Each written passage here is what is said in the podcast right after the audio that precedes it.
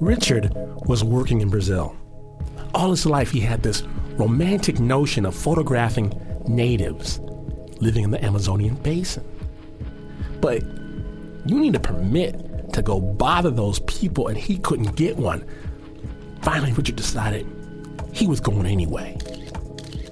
He found out the Brazilian government has a really, really good reason. They say, stay away from the natives. Welcome to Snap Judgment.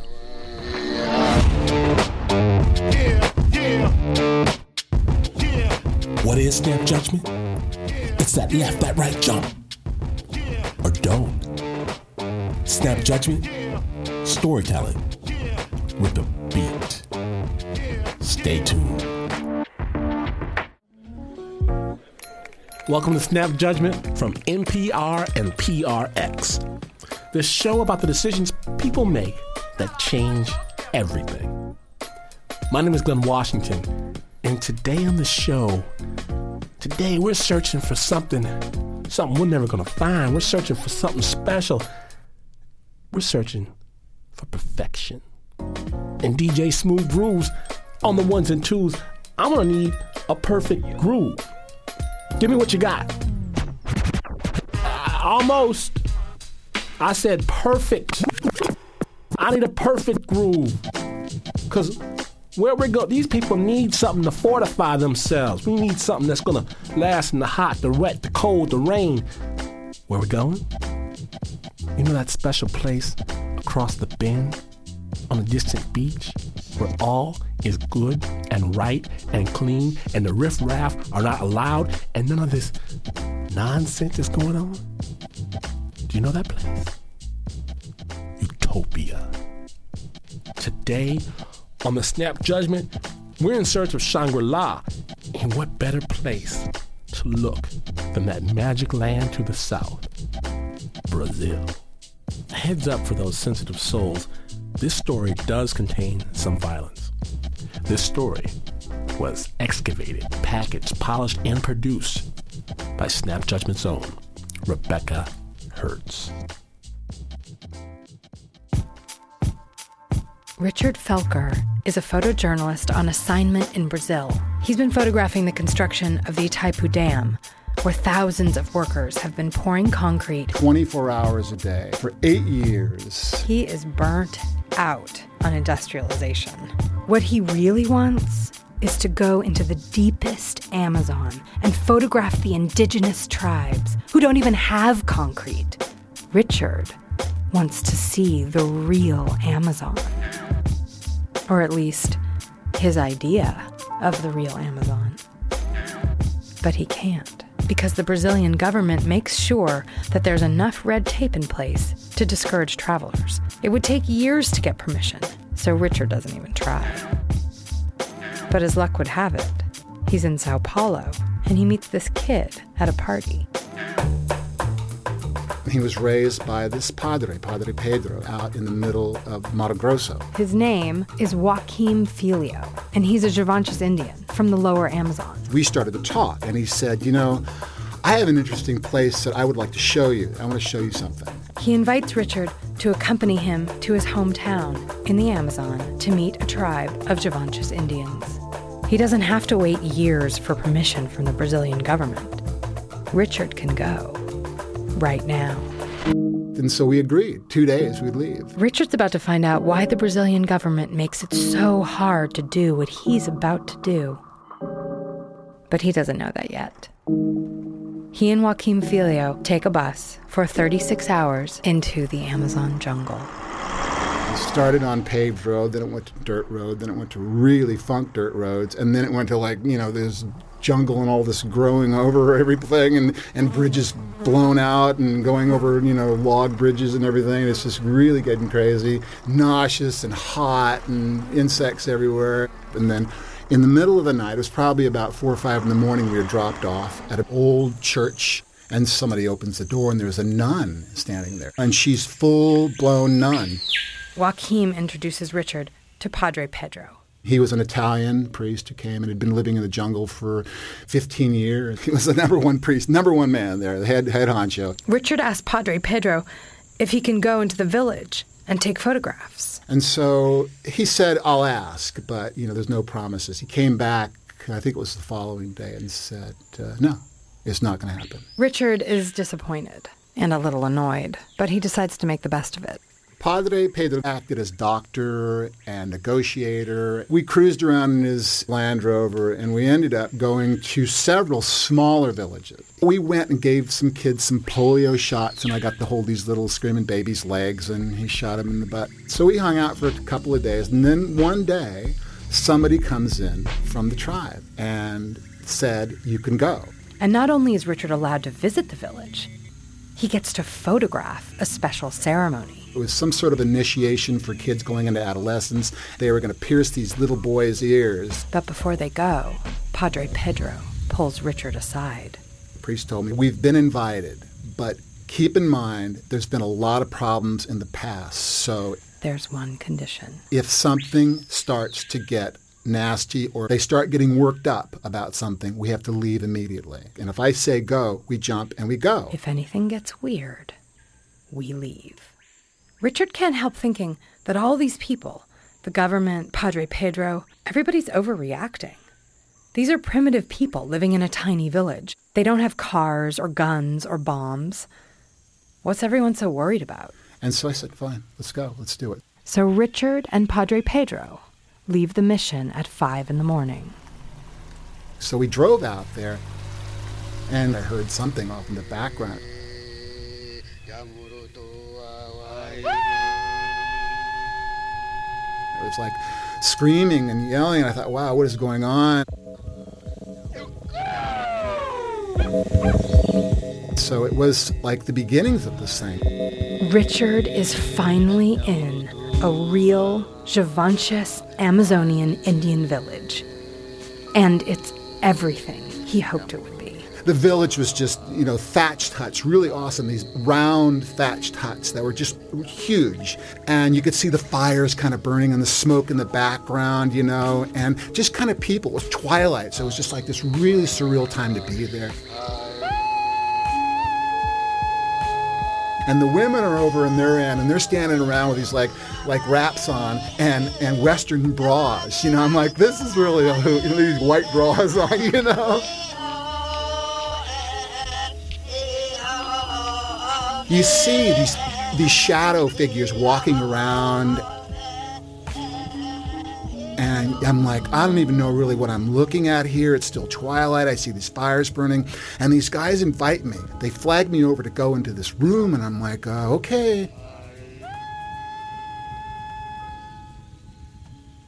So I went in there, and I'm in the guy's tent, you know, hanging out with these guys. I'm looking at these people and they're huge. These guys were just completely chiseled. Huge pecs, massive thigh muscles, and I'm like, wow, where do they? But it's like out of control. And they were patting this this ball that was this blood red root, stop sign red, and it was just mixed with oil, and they got it all over their hands, and they're standing like at each other's backs, smearing this blood red stuff on their bodies.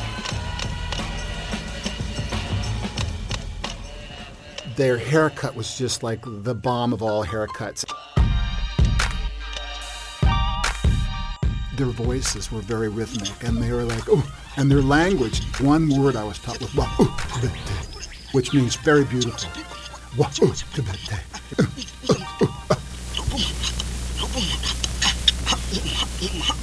I'm wow, man, this is totally cool, you know? When the men finish decorating themselves, they leave the hut. Richard follows them out into a clearing.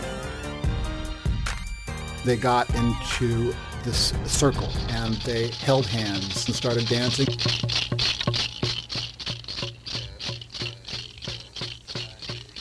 They started to pull their legs out and then pull their legs in, and this circle would just sort of pulsate in and out. They would thrust their legs in and thrust their legs out and thrust them in and then thrust them out. The circle would expand and then contract.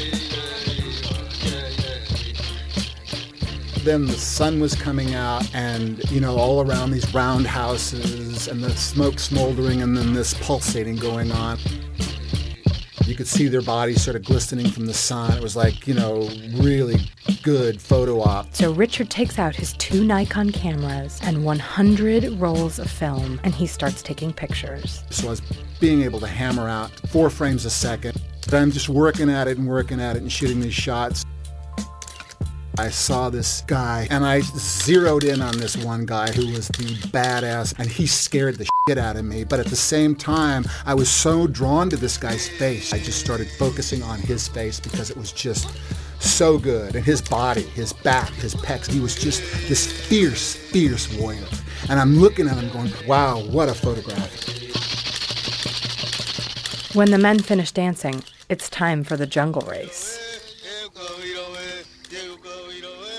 They put two logs, one on each side of their shoulders, 16 inches in circumference, about maybe two foot long, and they carried these logs on their shoulders and began to run. And in the heat, they're just off and running, and they disappear. And the badass dude was one of those guys, and I thought well, he must be number one. And then maybe 15, 20 minutes later, here comes the guy, the sculptured dude in front, covered with sweat, you know, drops his logs and just walks back, and everyone goes, oh, you know, what, you know, whoa, you know, beautiful dude.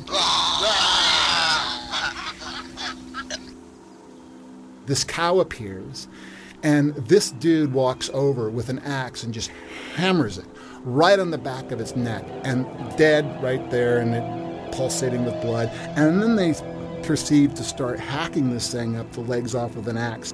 They had this rack built in this fire, and they start to take the pieces and lay it out. The head was there, and some fur was still on it, and everything. And the kids were standing around poking the eyeballs. Now, Richard's got two cameras. One has a 20 millimeter lens, and one has a 500 millimeter telephoto lens. I was like really comfortable with this whole vibe. I really liked it, and I was just in my own photographic zone. And Richard starts focusing in on that biggest, most chiseled warrior. I mean, he was like a, Roman statue, you know, the way his body was chiseled. Uh, this guy is just covered with red and just sweaty and oily, and I'm like, wow, this is really cool photographs with the light and this deep, rich color. And so I'm working this image over and over and over again. I keep working on this guy, and I just lose myself in these images. I've got this 500 millimeter lens on, and all of a sudden I see this guy put his arms up in this sort of locomotion, sort of a motion, and his arms are as if he's running. And I see this through a 500 millimeter lens, and my first perception is this guy's running over to kill me. and I pull the camera back from my face to take a look, and I, I I'm almost fall over backwards and faint, and I feel like I'm in you know I'm graying out because I'm scared. And I see this guy, and he hasn't moved, but he's waving his arms, and he's got this really crazed look in his eyes. And I turn over to the right, and I see these women standing over there, and they see my face, and they can they know instantly I'm petrified, and they start laughing hysterically. Richard looks around. The women are laughing at him, and the crowds of children are laughing at him, and the big chiseled warriors laughing at him. And I don't think it's funny. I was just terrified. And Richard stares at the warrior. This puppy just happens to walk in front of him, and he kicks this thing in the air. This puppy's flying in the air, it lands on the ground. And the whole place goes quiet. Nobody makes a sound. And the warrior walks over to the puppy lying on the ground. And then he smashes it with his foot. He smashes the puppy with his bare foot. End of story. The puppy is finita de musica. And that's when I instantly lock eyes with the Padre. The Padre just waves, out of here. Let's go. And Padre Pedro's like, Remember when I said it could get weird? This is what I was talking about. And so we hop in this truck and we beeline it. On the way back to the church, Richard is freaked out.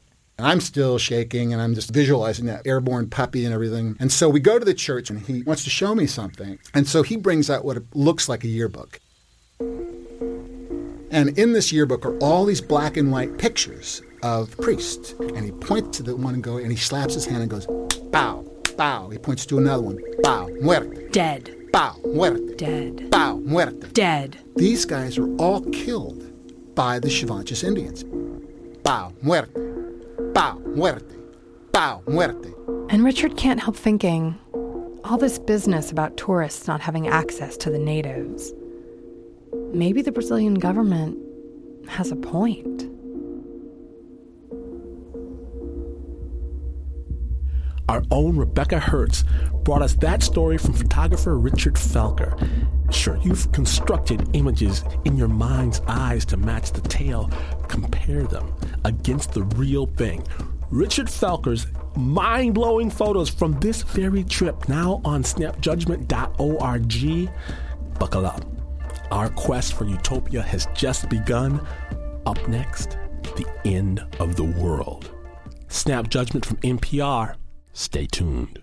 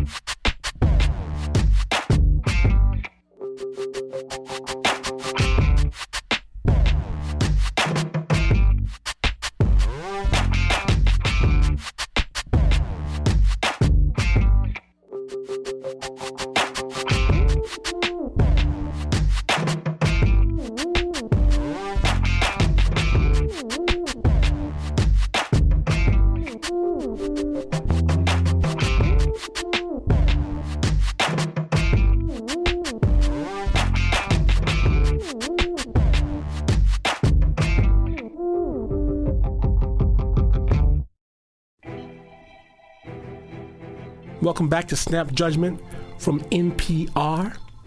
I'm your host, Glynn Washington, and today we're looking for utopia. That oh so ephemeral, fleeting time and space where perfection is reached and usually lost. This next story looks at a utopia that was quite literally erased from existence because it committed the cardinal sin of not making enough money. Snap Judgment senior producer Roman Mars has the story.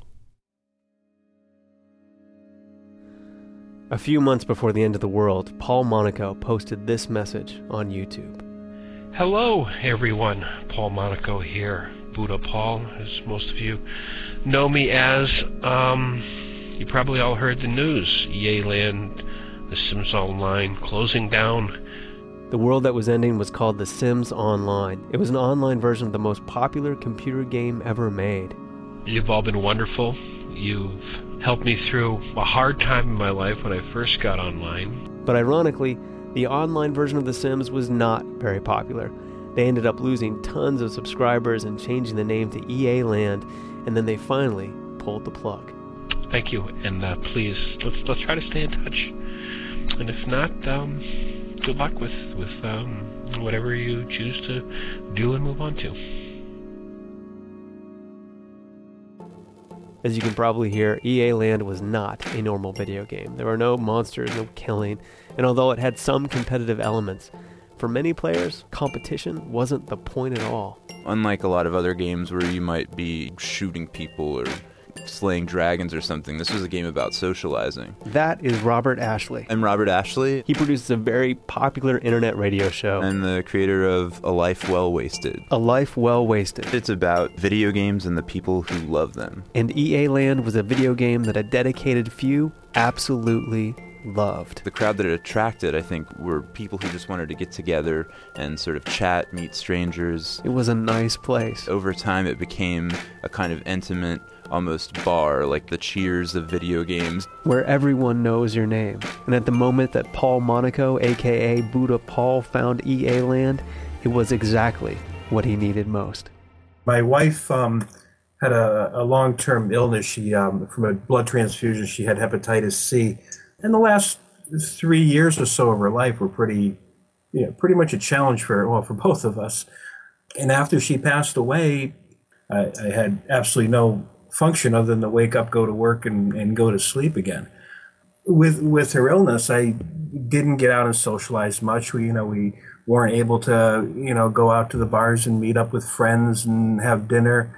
I totally desocialized myself, and this game was kind of a way for me to just kind of get back into into living again.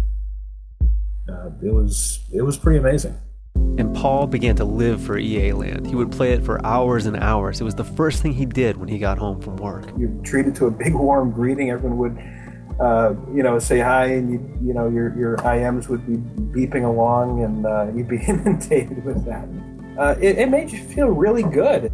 It wasn't the real world, but his friends were real friends, and virtual worlds do have an upside. Your race, your color, your religion, all that can be totally masked, and you're truly judged on who you really are and how you present yourself. There's no no prejudices, no preconceived anything. It's just you- you're really taken at face value. People could really like break loose and, and be themselves and have some fun. It just feels really good. Paul's utopia didn't last because EA Land started hemorrhaging money. The writing was on the wall, the server was about to go dark, and this event, this virtual apocalypse, might only exist in the memory of the players if it weren't for Dr. Henry Lowood. I had just stumbled across um, this project by Henry Lowood, Uh, my name is Henry Lowood, who is this archival researcher at Stanford. and I head a project called How They Got Game, which is on the history of digital games and simulations. saving video games for future generations. You know, 50, 100, 200 years from now. How are we going to save that history? You know, like we've got to save the video games. So Dr. Lowood and his colleagues preserve what happens inside video games. Now, for a single player game like Pac Man, for example, this is easy. You effectively take the Atari cartridge out and you put it on a shelf. But saving multiplayer online games is not so simple. Saving the software alone is kind of a barren exercise. If you save the code for EA Land and turn it on 100 years from now, you'd enter a world and nothing would be there. All the things that Paul Monaco and his friends loved would be impossible to find. You need to document what people are doing in these spaces. That situation is much more like what a historian or an archivist would do when faced with the problem of documenting the real world. So when Dr. Lowood caught wind of EA Land shutting down, he had the opportunity to record something a historian or archaeologist would die to witness firsthand in the real world. To see what it would be like when an online world came to an end. What happens when a virtual world closes? The end of a culture. What is it like to be there at the, in the last minute and when it shuts down? So the tape is rolling, and the last few hours of EA Land are being recorded, and the most dedicated, die-hard users are there, exchanging virtual hugs, reminiscing. The players are typing messages which appear like comic book word bubbles, and you hear all these avatars crying, and you hear all these coos and moans and the gibberish language of the game called Simlish. And you know, they they sound like they're going to be bummed and uh, and everything, but it's not like a big pity party. But then toward the the end of of the night, there's this radio station that you could listen to in the game called Charmed Radio, and they had this DJ there. Uh, named Spike. He is sort of the only voice that you end up hearing at the end of the world. And as soon as he starts talking, you understand what is being lost. Hey guys, the last time you're going to hear me speak, well, the last time before TSO goes down. I just want to thank you all. Um, it's been an amazing experience, it really has, and I t- promise I wouldn't make myself cry, but I can't. I can't stress enough how much you guys have meant to me over the past however many years it's been. It really has been awesome, and uh, some people don't get attached to things, but uh, when you make when you make friends, like people have in this game, it's actually really hard. So uh, I'm gonna play the last song. It's Sarah Brightman and Andrea Bocelli. Time to say goodbye. Hopefully you guys will uh, keep in touch. My Yahoo ID is one two three four five. Anyway, one two three four five. Good luck in life, everybody, and uh, best wishes. I love you all, and uh, it's been great knowing you. Take care, guys, and uh, let's just. I just want to even if you haven't got a drink, just propose a toast to Parazad, who's been absolutely amazing. Parazad, we couldn't have done this without you. Thank you.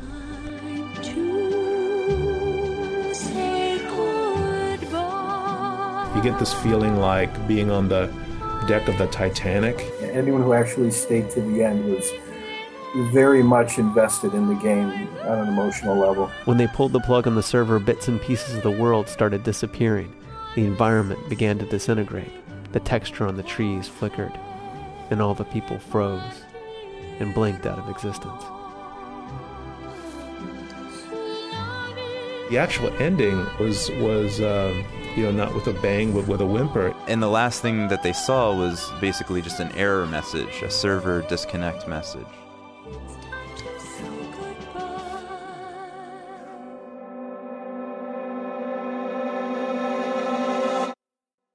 And then the world ended.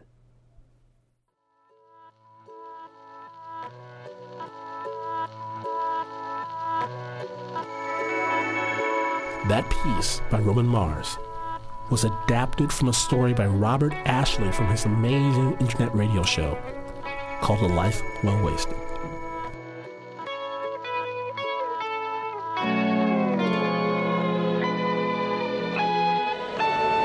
Life in a utopian world. What would life be like in a utopian world? My name is Sam Green. I'm the director of Utopia in Four Movements. Utopia is a word with a lot of definitions. People make different things out of it. Most of the time, people say, oh, utopian communities, the Oneida settlement or the Shakers, you know, and to tell you the truth, that's not actually super interesting to me. Most of those utopian communities follow the same depressing script. People get together, they have this great communal experience, and then a charismatic leader sleeps with everybody and it falls apart. I'm much more interested in a more expansive definition of it the impulse to make a radically different and radically better world, not just to go off and make a little perfect world for yourself.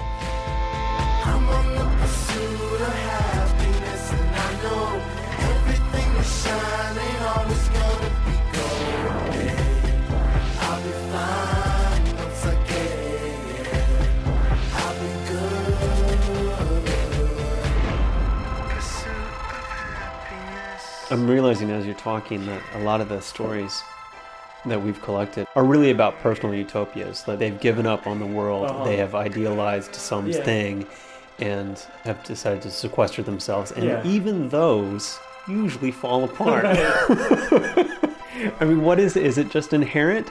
Well, I mean, my own feeling about utopia is that it, and this is just personal, that it's fleeting. Thomas More's use of the word utopia, it's actually a play on words, coming from Greek roots that mean not and place. It's a place that does not exist. This is the world I want to live in. Now, this world's not going to happen easily. This is Snap Judgment from NPR. I'm Glynn Washington, and today we're searching for utopias.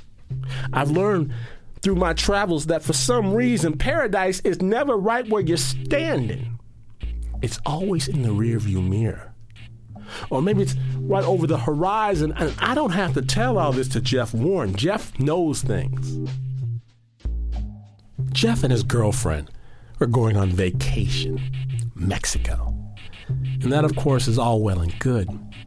But Jeff, Jeff has a different notion of vacation than your neighbors booking their passage on the Carnival Cruise Line. Never spent more than a couple dollars a night. I felt like that was my mission to sort of just be real. Jeff demands that he experience what the local people experience, that he eat what the local people eat, that he feel what the local people feel.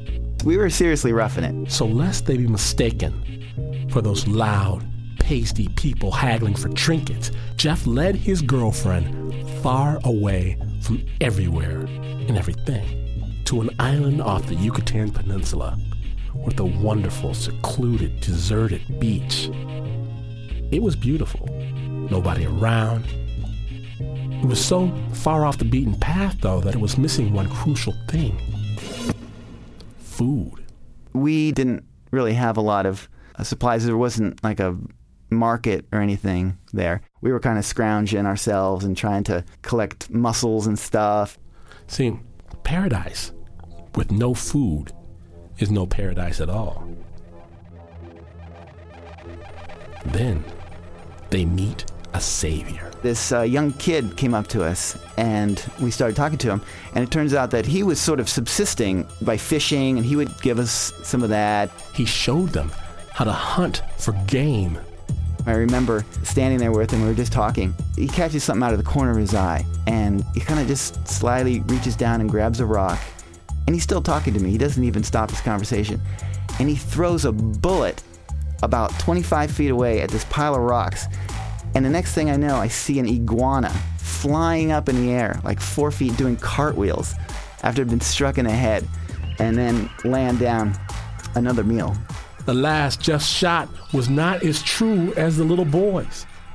Their bellies remained empty. I was get really flipping out.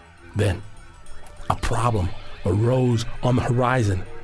One night we were sitting on this hill and watching the sunset, and I began to notice these lights getting slightly bigger on the water. First a speck, then a thing, then a monstrosity growing closer, ever closer. I started to realize that it was uh, a tourist boat. They were coming. Right to where I was. As if they owned the place. A bloated, showy tourist boat with the unmitigated gall to unload right down the beach from Camp Almost Paradise. These are the people that I really have wanted nothing to do with on my entire trip. And being a tourist boat, it did what tourist boats do. It threw a tiki party. Hi, baby! Damn them to hell. Suspicious. They stayed on the periphery that night, on the outside looking in. But the next night, I sat out again to watch the sunset, and sure enough, there come the lights again. And there's the boat, and there's the party on the beach, and I start thinking, we need to take advantage of this. Hello, Shorty. You ready to party? We clean up as best we can. Okay. You know, uh, I still had a razor. I think I probably shaved dry. And uh, I put on, you know, the best shirt I had and strolled on over to the uh, cruise beach party. And this guy in a in a white jacket comes up to me, and I'm thinking, oh God, you know, they're gonna tell us to walk away. He holds out a tray full of drinks, and he offers a beer, tequila. They're barbecuing whole barracuda. I mean, I don't know if you've ever had barbecued barracuda, but after sitting on an island like eating iguana, it's so delicious. So we just stuffed ourselves, man. They eat their fill and step back, back into the shadows. The days of hunting lizard are fading in their memory already. The next night, we get cleaned up way in advance. We're not worrying about lunch. We're not worrying about dinner. I'm building up an appetite. So, there's the sunset. There's the lights. There's the boat. Here we go. They stroll over. Great cruise. Hey, Jack, how's Cindy? Sure, sure, I'll have a beer. You know, you mix in. You better believe you mix in. One night turns to two, three becomes four. It's vacation, baby. We would spend the day snorkeling and just relaxing, and there was not a worry in your mind about sort of filling your belly. It's Pavlov's dog, you know. The sun starts to set, and you're just drooling. Ring the bell. Ding, ding, ding. It was a Sunday, and we were out running around all day and just working up a really big appetite. There's the sunset. Right on. And there was no lights appearing. And we thought well, it must be just a little delayed tonight. But the boat never came. We sat on that hill for about two and a half hours, refusing to believe that the boat wasn't coming and that we had nothing to eat. Sure, it's gonna come. It's gonna come, right? It's gonna come back. Jeff has to make a choice. He's jonesing for that boat. But then he looks at himself. What has he become? What is he? A tourist. Waiting for his cocktail with the little umbrella sticking out. No. I think at that point, I sort of realized how dependent we were.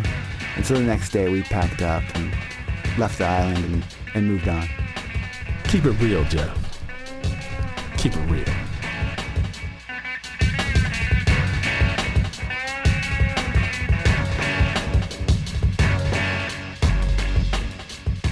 Snap Judgment's favorite dancer, Sarah Jesse, brought that story home for us. Up next, Snap Judgment goes to war with ourselves and everyone else, and it's the end of the world all over again. Again. For real. We got it from up above. We heard the news. This is Snap Judgment from NPR. Stay tuned.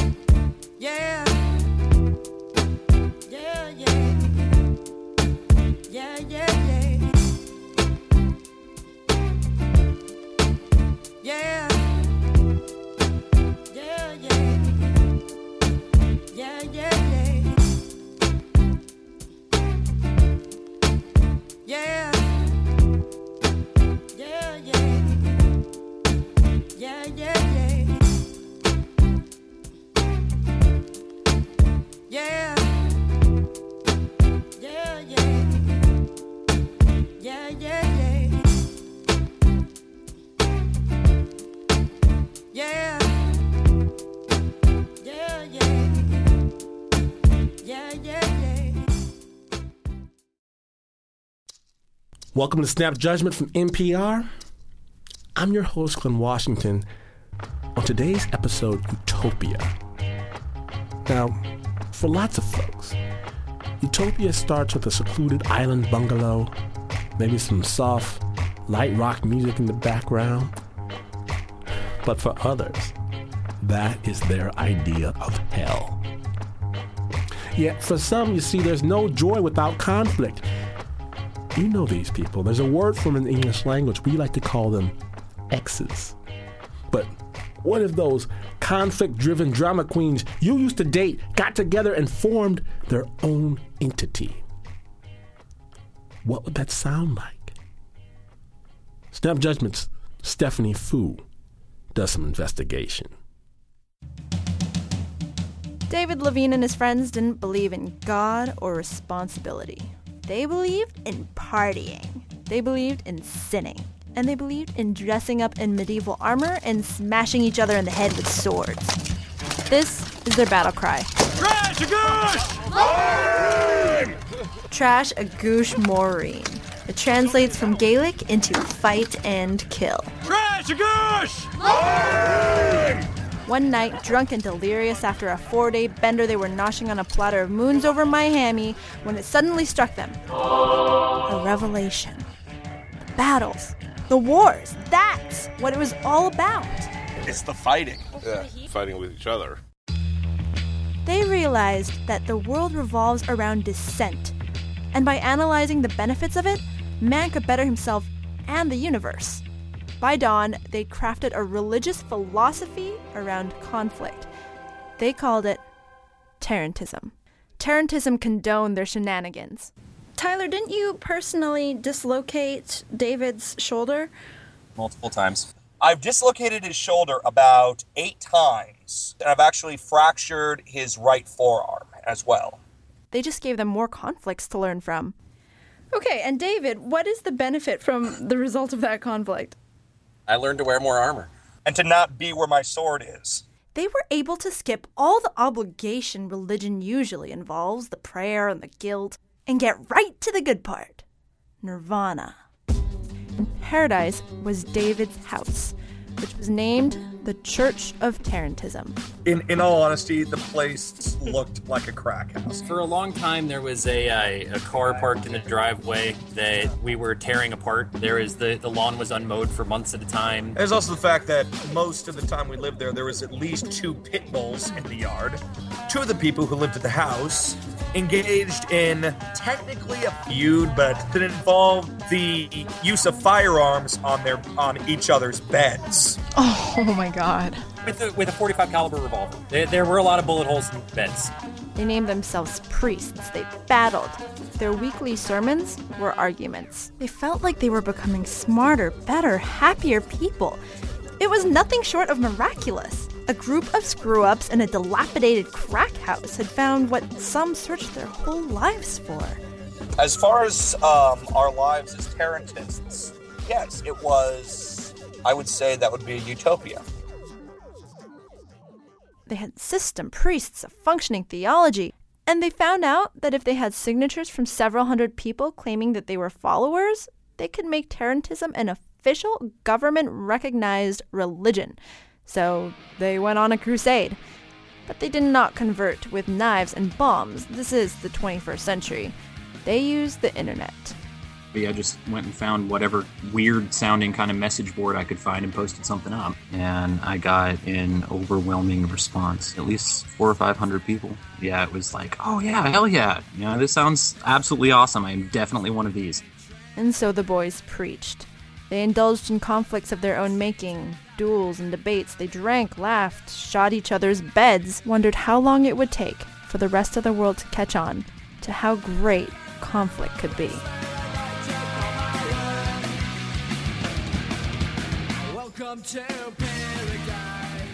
What they did not do was stress about getting their degrees.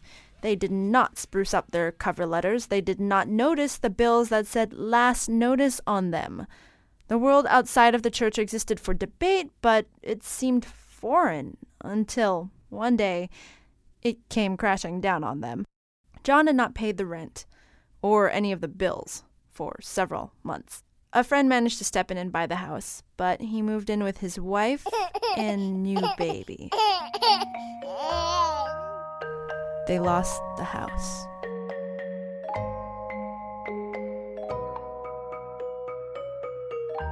David joined the army. Others went to grad school, got apartments and jobs, found substitutes for the sanctuary of the church. And does it still look like a crack house? Mm-mm. Like a very pretty family home now. Oh, that's kind of a happy ending. kind of. Despite their loss, they are still Tarantists, maybe more so than ever. They get together daily to talk about different conflicts now the job market, birth control, empty toner cartridges. These battles are monotonous, harder, and that's what makes Triumph so great. Here, along with the rest of us, they must fight. The Tarantist utopia would not be a perfect place. In a perfect place, you know, where where are you going to have that conflict to learn from?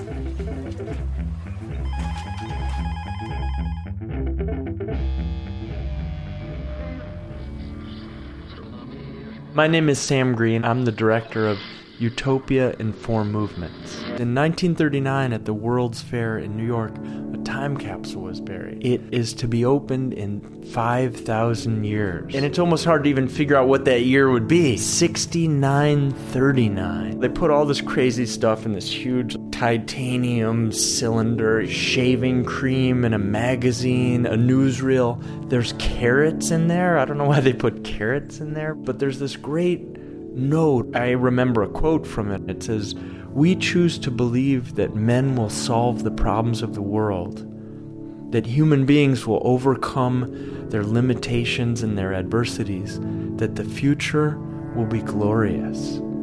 And it's really amazing that in 1939, literally right before the huge storm of World War II, people were so optimistic. Looking around today, there are very few people, I think, who believe that the world is going to be better. I kind of feel like utopia is almost like a shorthand for hope and the imagination together. You've got hope for the future and you can kind of imagine something better. That's utopia for me. I was nine years old. It was a rental hall in Midland, Michigan, and people were excited for good reason. The Lord's own apostle, Herbert W. Armstrong, had chosen our flock to preach Sabbath services. The rumor was he had big news. No loud talk today, everybody was whispering. And when the lights blinked, people rushed to take their seats with a quickness. Something was going on, something was happening. My mother glowed, incandescent with anticipation. Through the glory of our Savior, may I introduce God's hand selected servant, Herbert W. Armstrong. We stood up and clapped. It was against our tradition. We did not clap in church, but we could not help it. We clapped this great man and we clapped ourselves for being there to witness it. Armstrong strode to the pulpit, pumping his fist in holy triumph. Brethren, brethren! But we were not done applauding louder and louder. Brethren, I greet you in the name of the wonderful world tomorrow. We lost our damn minds, cheering, clapping, hollering, screaming. My mother squeezed my hand and nodded the nod that the chosen reserved for each other. We were God's people. This was God's servant, and we were ready for God's revelation. Brethren, thank you. Thank you. Now, please, please go on ahead and be seated. Brethren, I come bearing dire news. The end time is upon us. A chill danced through the room. And, brethren, I know some of you out there think that maybe you've heard all this before. Well, I've got a little news for you. Because I don't mean that Jesus is coming later on someday. I mean right now. But before Jesus can return, Satan will be let out of his cage to destroy this world. And that's why the Lord promises right here in his holy Bible to send his flock to a place of safety. But only the righteous, brethren, only the faithful. And here's the bad news some of you in this very room are not going to make it. Oh, hell no. They weren't leaving me. I was getting right with the Lord starting today. We got back in the car, trembling. My mother did a brief prayer before putting the key in the ignition. We were going to leave all this behind and escape to a place of safety while the world boiled under Satan's torment. I imagined a big spaceship of the Lord where we could look down and see the world aflame in the devil's fire. Elder Bacall said maybe we would go back to the Garden of Eden and that would be sweet.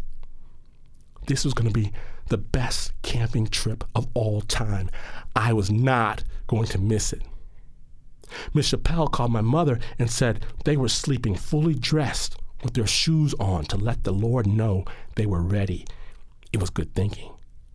I kept my own shoes on that night.